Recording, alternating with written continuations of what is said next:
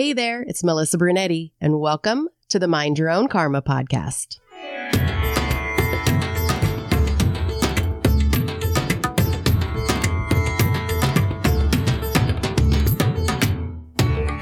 Hey there, Karma Crew. Thanks for joining me for another episode of Mind Your Own Karma, the Adoption Chronicles.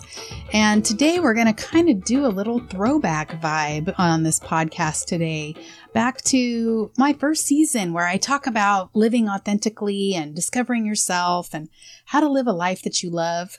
And I know this time of year, sometimes it's difficult for adoptees and you don't feel like you're living a life that you love. And so I just wanted to give out a little reminder today on this quick episode. I know there's a lot of people going back to work after the holidays, and it can just feel like a big blah. So I hope this episode is encouraging to you. Also, if you have been struggling through the holidays, go back to last week's episode and listen to many of the adoptees that I talked to last year, and they have some advice for you on what got them through when they were struggling. So I invite you to go back and listen to that if you are still having the blahs after the holiday season.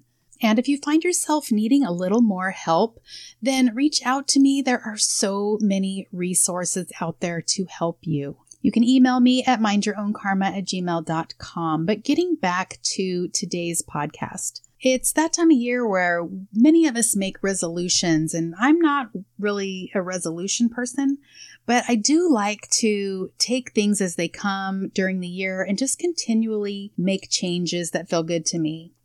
And I don't always succeed, but I do try to keep myself moving in a positive direction. And today I just wanted to bring up a few things some good reminders to think about at a time when many of us are self evaluating and making these resolutions. And if you aren't listening to this during the new year, that's even better because there's never any coincidences. And you are hearing this message today because you were meant to hear it. So I was on social media the other day and I saw another quote that I just loved and I thought was just perfect for the new year. And the quote said that we should shed the shoulds.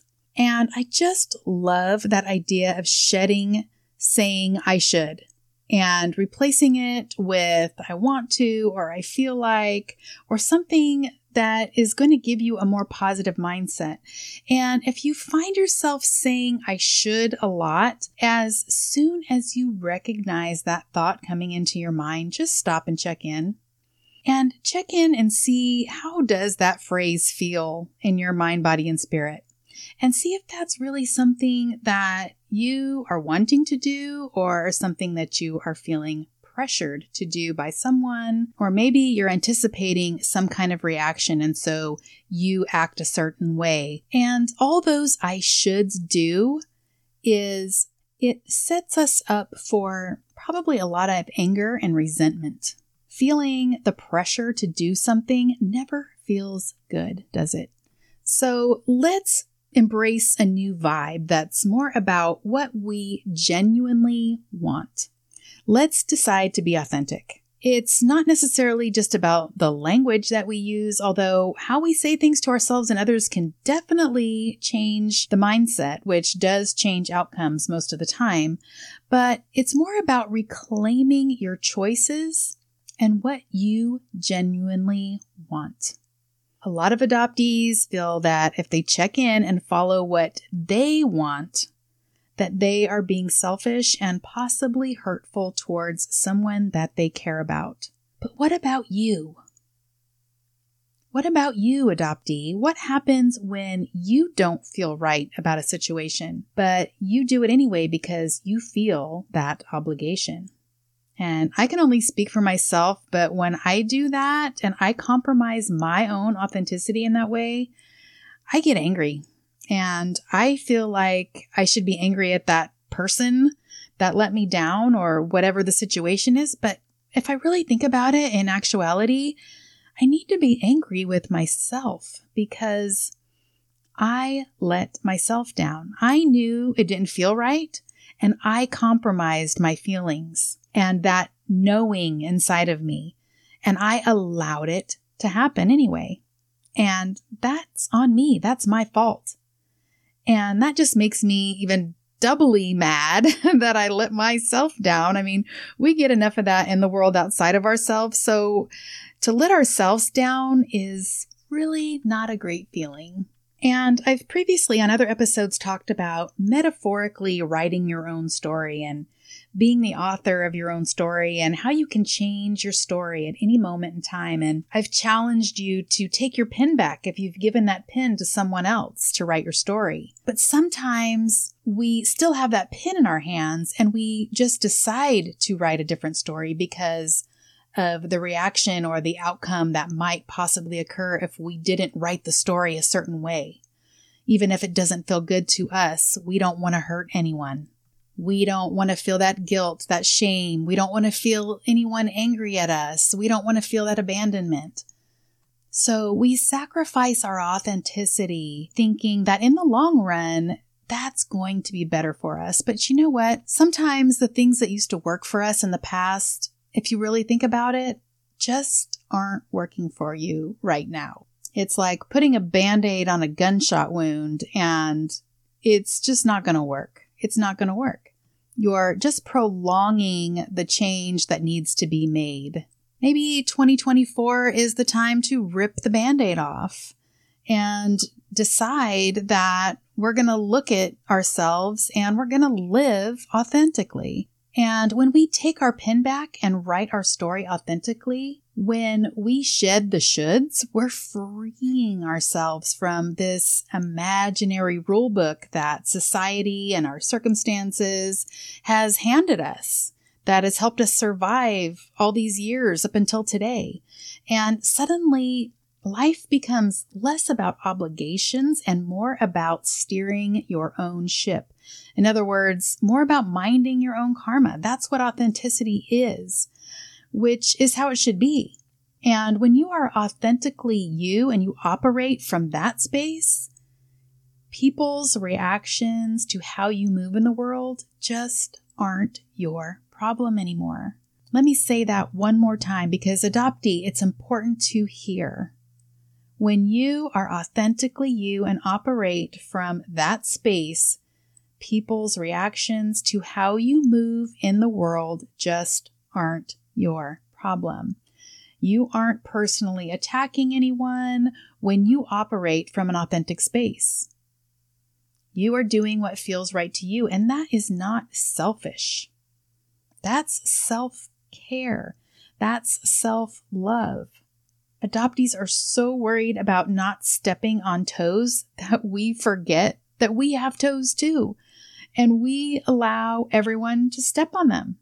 They're not trying to hurt us, but we teach people how to treat us. And if we don't lay some boundaries down, people don't know it's not okay to step on you. You could come up with all kinds of excuses, like they should have known that that would have hurt me, but ultimately it's up to you to stop the pain.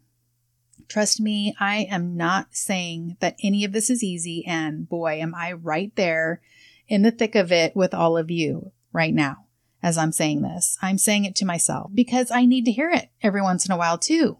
I need to hear it. I need that reminder that my authentic self is worth expressing to other people, that I'm keeping my true self from them if I'm not being authentic to myself. And that's not fair to anyone, but especially to myself. We were put here for a purpose, and if we don't act authentically, we aren't going to find that purpose because you were made specifically for that purpose. And operating from that authenticity is going to bring you to your purpose. If you stop and think about your life and you think about some of your life choices that you aren't necessarily happy about, I can almost guarantee that those choices were not made from an authentic space. It was from a space of I should or I have to or some of that negative talk. It wasn't from a space of checking in. It wasn't from a space of asking yourself if this is what you want in life. It was probably more out of a place of pressure and reaction than authenticity. But the good thing is that those things can change. You can change those things. And it might feel scary, it might feel daunting, it might feel hard to make those changes. And if you're not ready, that's okay. But just know that you can rewrite your story at any time. There's another chapter, there's more pages that could be added to the book, so don't worry about it. Be kind and compassionate to yourself and just be aware going forward of checking in with yourself more so that you can make more authentic choices and little by little start living that life that you love. Start small, go outside and just take in a big breath of fresh air and just notice how that feels in your body and how good that feels. Just start with the little things. I was on TikTok earlier today and Brene Brown came up and she said there's a lot of things that she will negotiate, but her authenticity and who she is is not one of those things. Who she is is non negotiable, and it doesn't matter what anyone says about her or thinks about her. It just doesn't matter, and it shouldn't matter to any of us. If someone loves you and is supposed to be in your life and is part of your tribe, they will adjust. They will adjust because what's important to you will be important to them as well. There very well may be an adjustment period, but in the end, who you are should be non negotiable. It shouldn't matter what anyone's opinion is. Non negotiable. Who I am is who I am.